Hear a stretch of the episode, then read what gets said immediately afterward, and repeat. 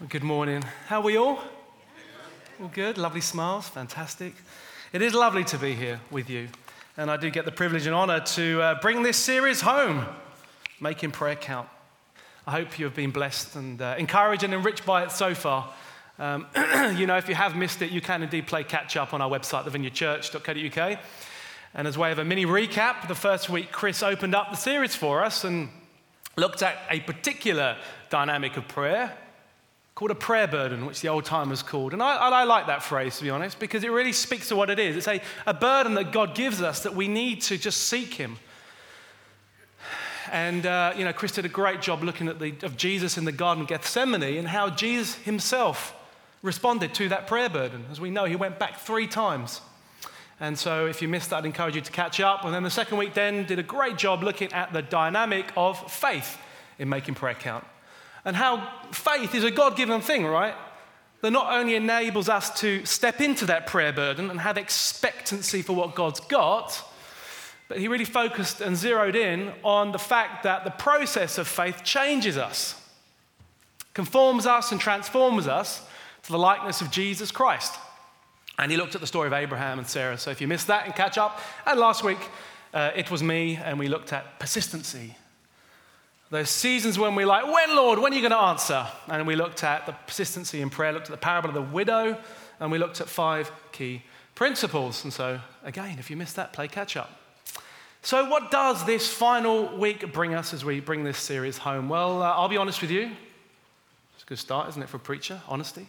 Uh, it could have gone many ways because there are indeed many more components of making prayer count that we could have looked at, you know, such as the place of fasting in prayer or the place of unity in prayer, or the place of command of faith in prayer. In fact, that's what Chris did earlier, didn't he? When we commanded that cancer to go, he cursed that cancer in Jesus' name. And I suspect we will revisit this at some point and keep looking at these dynamics of prayer.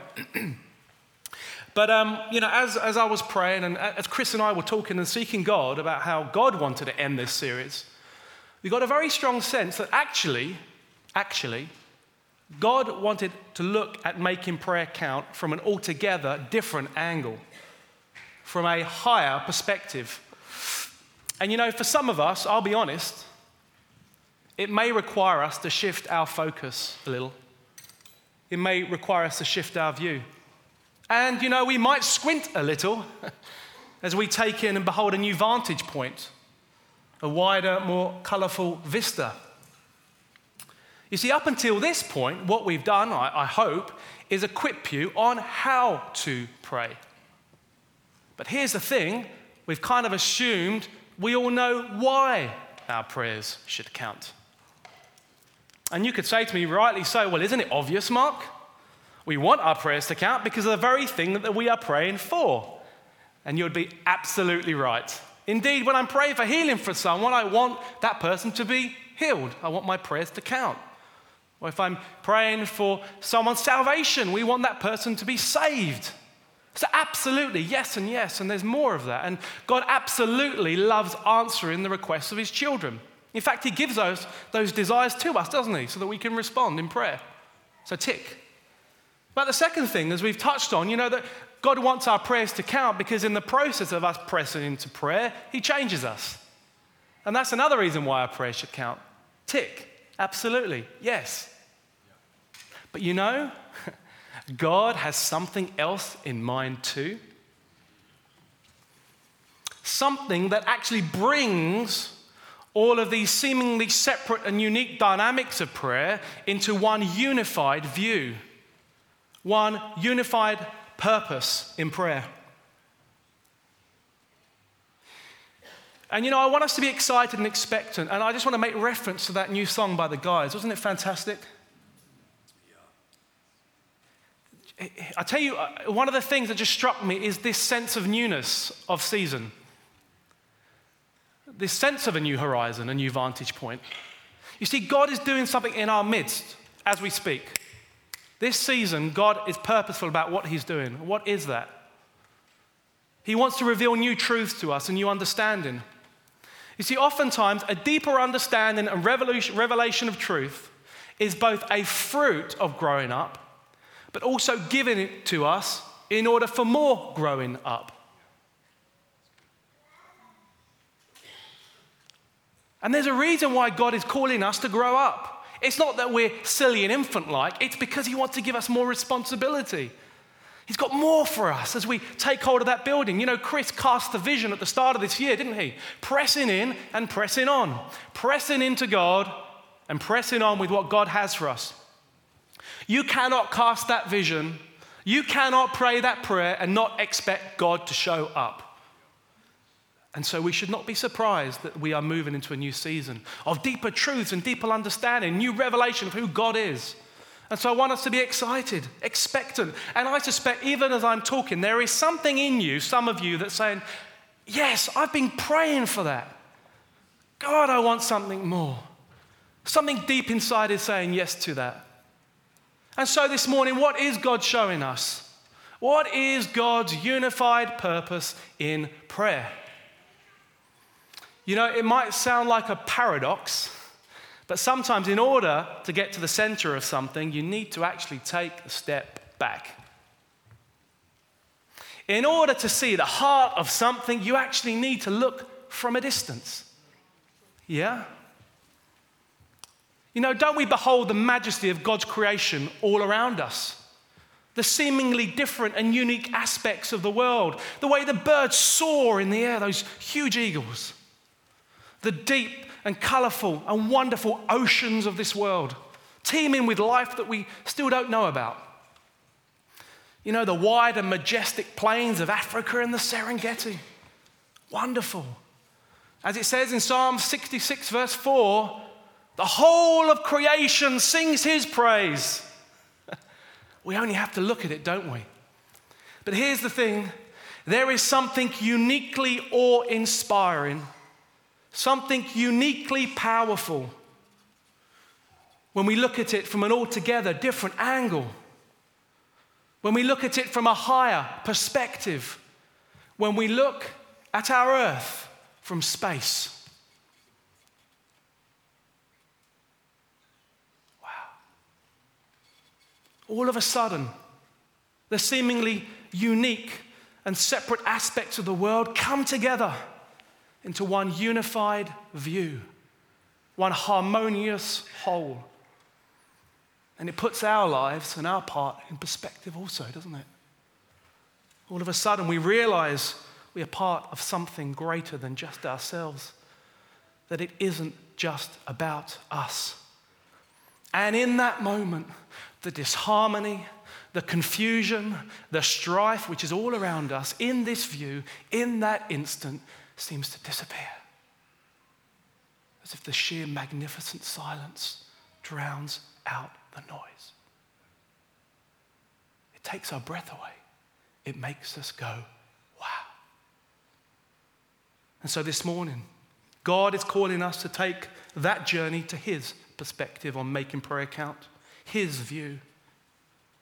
And while we have focused these past few weeks on the individual aspects and components of prayer, God is wanting us to take a step back and see his unified whole and say, wow. And so, what does God's view from space look like? What does the wholeness and harmony of all the parts look like?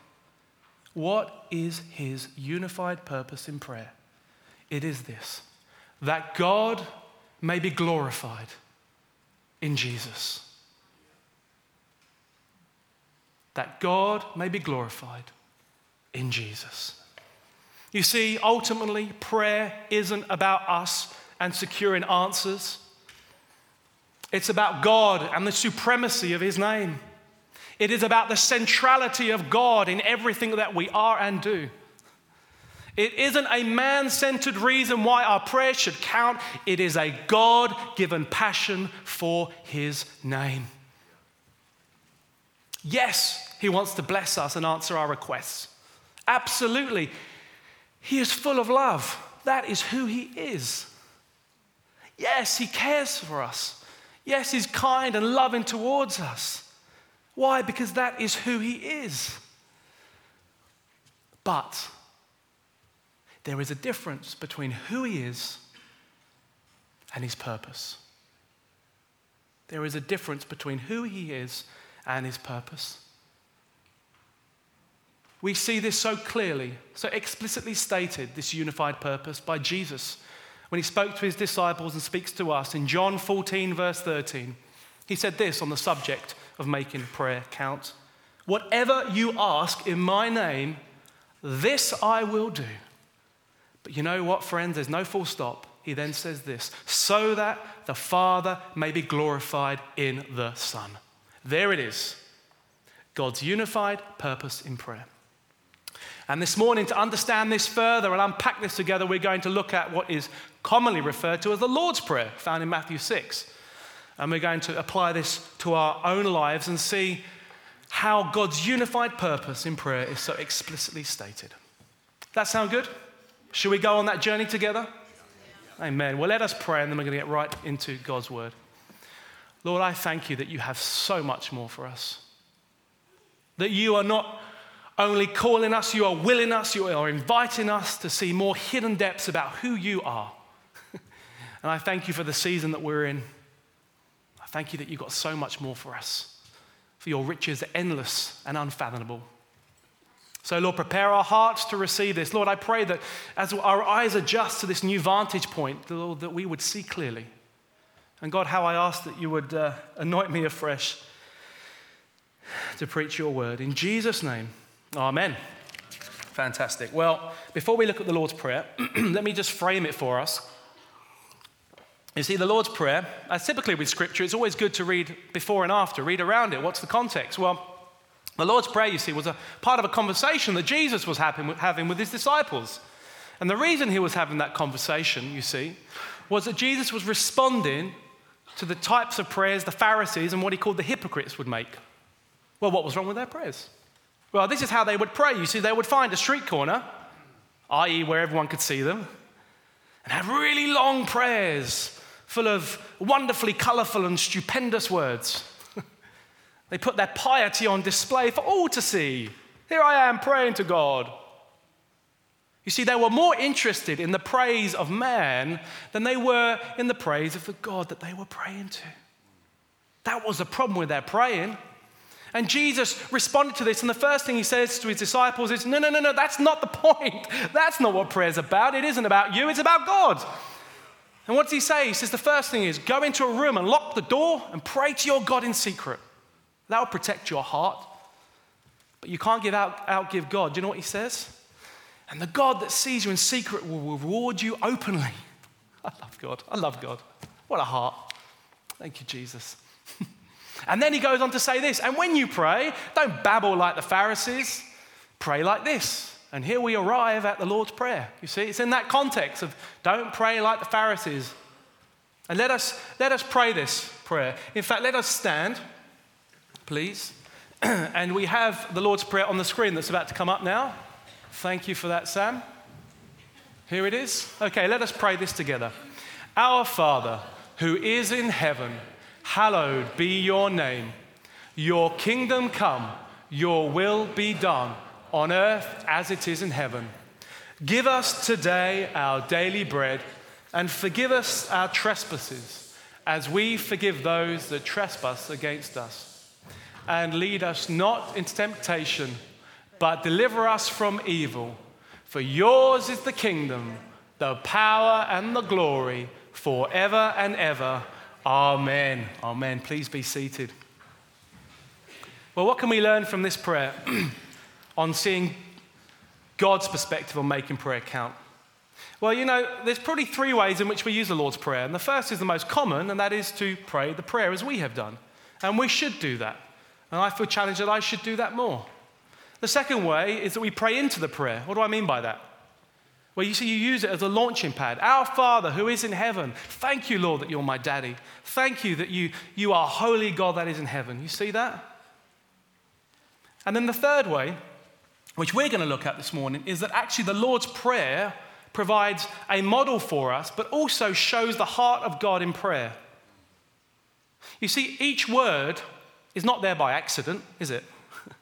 It's loaded with reason and purpose, as is the intentional structure and the flow of the Lord's Prayer. Jesus did not cobble it together on the fly. No, there's a lot of meaning that we can get from this, and that is how I want us to study it. So let us look at it together then. The first thing then that we find is the prayer has a definitive structure. Four parts to the prayer. First is the introduction. First is the introduction, which states our God centered position. Okay, and we're going to unpack that together in a moment and see why that's so important. Secondly, we move on to, to the second part of the prayer, which states God's unified purpose in prayer very, very clearly, very explicitly. Thirdly, we move on to the prayer's petitions or requests. And we're going to look at these and see how they not only are for us, but they also fulfill God's unified purpose in prayer. And lastly, the ending uh, is the part that we play and how we respond. Okay, so that's the four bits we're going to look at. Let's therefore go on to the first bit, the introduction, our God centered position. It states this Our Father who is in heaven. Let me pause on our Father. Here's, here it is. See? Effective prayer is a refru- uh, fruit of a right position. Right praying is a fruit of a right position. You see, prayer shouldn't be driven by fear. Prayer, prayer shouldn't be driven from some kind of religious adherence. It shouldn't be because we feel we have to. Actually, prayer is a, it's a fruit of recognizing that we, have, we are God's children, that we respond in prayer because He first loved us. That is true prayer. It's a heart thing, a heart of devotion.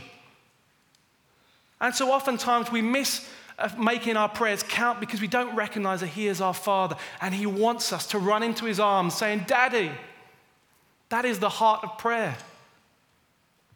But you know what's interesting about this is that our Father also demonstrates God's unified purpose, that it's about God and the centrality and supremacy of His name. You see, Paul says to the Ephesians on this subject of, of sonship and daughtership in one, uh, chapter 1, verses 4 and 6, he says this just as he chose you and I in him before the foundation of the world, that we would be holy and blameless before him. For that is our state when we say yes to God. In love, that is who he is, he predestined us to adoption as sons through Jesus Christ himself, according to the kind intention of his will, because that is who he is. And then it says this to the praise of the glory of his grace. to the praise of his glory, of his grace. We see his purpose. You see, when we are saved, when we recognize that Jesus died for our sins, and then when we are cleansed and we can run into the Father's arms, it's because he loves us. But in so doing, it demonstrates his grace towards us. i.e., glory goes to his name. Do you see that? And then we get to the second bit of our position in heaven. Our Father who is in heaven. Well, what does that mean? Well, you see, in heaven means that He is a holy God. He is a holy God. And Jesus is requiring to hold these seemingly two things that are in tension together. That in one hand, He is our daddy that we run to, but in the other, that He is a holy God. Now, that is hard for us to do. See, oftentimes what we do is we, we, we put focus on the one to the detriment of the other.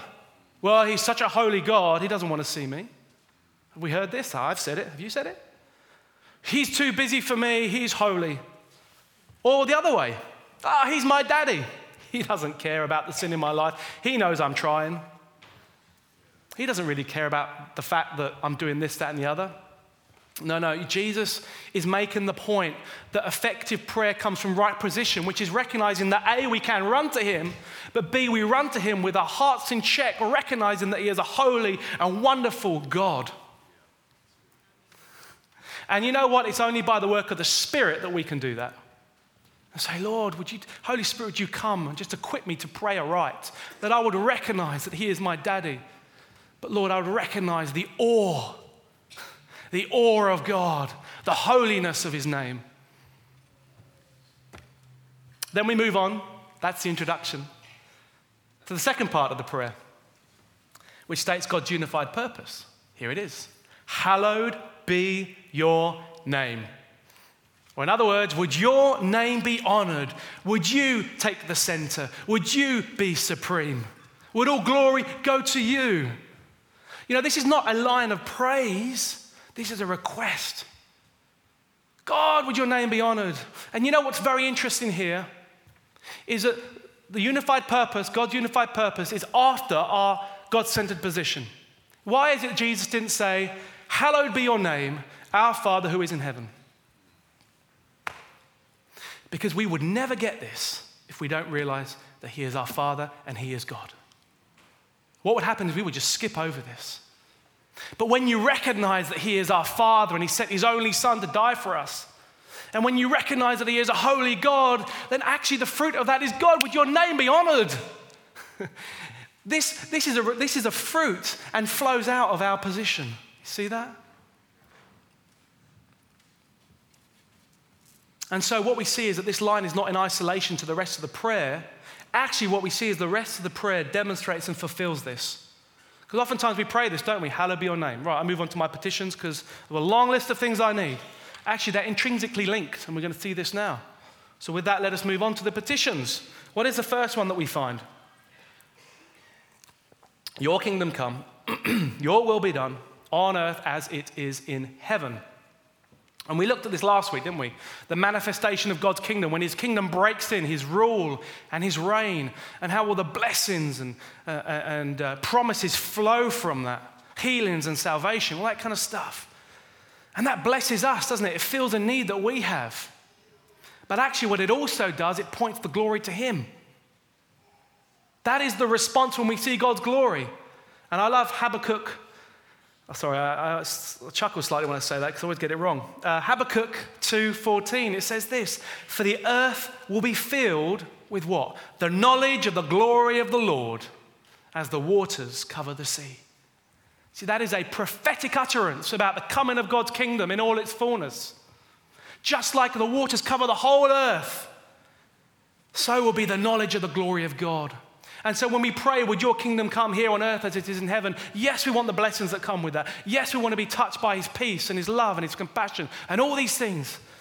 But ultimately, the fulfillment of this is that God would be glorified, that he would be the center of all things. And then we move on. We move on to our personal petitions. What's the first one? Give us today our daily bread. Now, I've been thinking about this and I was saying to God, why is it, Lord, that we pray this? Because, well, I know why we pray this, but why is it in the prayer? Because the line before is, Would your kingdom come on earth as in heaven? But if that was to come in all its fullness, we wouldn't need to pray for daily bread, would we? Think about it. It would already be there. So why are you asking us to pray this? Could have ended it on the previous line. Well, I think there's a couple of things. I think, firstly, it's all about relationship. God wants to hear what's on our hearts. He wants us to call out to Him. He wants us to ask and say, Daddy, I need this. You know, at the end of Matthew 6, Jesus says, God knows you need all these things. This is not a God that ignores your personal requests and your personal needs. This is a God that lavishes upon you and says, No, tell me what you need, son. Tell me what you need, daughter. But there's a second reason. You see, when God blesses us with what we need, it brings him glory. I.e., the fulfillment of this prayer demonstrates the centrality and supremacy of God. What do I mean, what do I mean by this? Well, if you see children, right, and they're walking around and, and they look well fed, well dressed, happy, what do you say? You don't say, oh, well, they've done well for themselves, haven't they? they must be on a good salary. They have good style, good choice in clothes. No, we don't say that, do we? What do we say? Oh, they must have great parents. Their parents must really love them. Their parents must really care for them. In other words, the honor and the glory goes to the parents, not to the children. Do you see that? and so, in the fulfillment of give us a day our daily bread, the honor and glory goes to God, the provider of all things. And God wants us to be fruitful on this world. And uh, Paul, in the letter to the Philippians, chapter 1, verses 9 and 11, he says this It is my prayer that you be filled with the fruit of righteousness that comes through Jesus Christ. In other words, that you would bear good fruit, you would have all you need. And then he says this to the glory and praise of God. There it is, you see. Bright and clear. It's for the glory of God that we will be fruitful And in fact, the parable of the vine, he says, Abide in the vine, because Jesus is the vine, so that we may bear fruit. And then it says, For the glory of God. We see his unified purpose coming through. And then what's the next one? Next petition Forgive us our trespasses or sins, as we forgive those that sin against us. You see, in ourselves, we cannot forgive ourselves, can we? It's only a God thing. God can only do that. You know, David, the psalmist, says in Psalm 25, verse 11, he says this For your own name's sake, God, pardon my guilt, for it is great. For your namesake, God, for your supremacy, for the centrality of your name, would you forgive my sins? Because it demonstrates God's grace and his love. You see that? And then we could go, on, but we'll, we'll stop at this point. And then, fourthly, and at this point, I'd like to invite the band up. We move on to the end of this prayer. So, we see in the introduction our God centered position, how that f- prayer is a fruit of that, first off. And then we see God's unified purpose in prayer stated explicitly. And then we see the petitions which demonstrate and fulfill the cry of our hearts, which is, Lord, would you be center? Would you be supreme? Would you be glorified? But then we get to the end. And what this end shows us is that God's glory was always, always, was and is a two way thing. You know, the eminent theologian J.I. Packer, he puts it like this God's glory showing requires glory giving. God's glory showing requires God's glo- glory giving. And we see that in the Lord's Prayer. You see, it's bookended on the start with a, a cry of, Lord, would you show us your glory?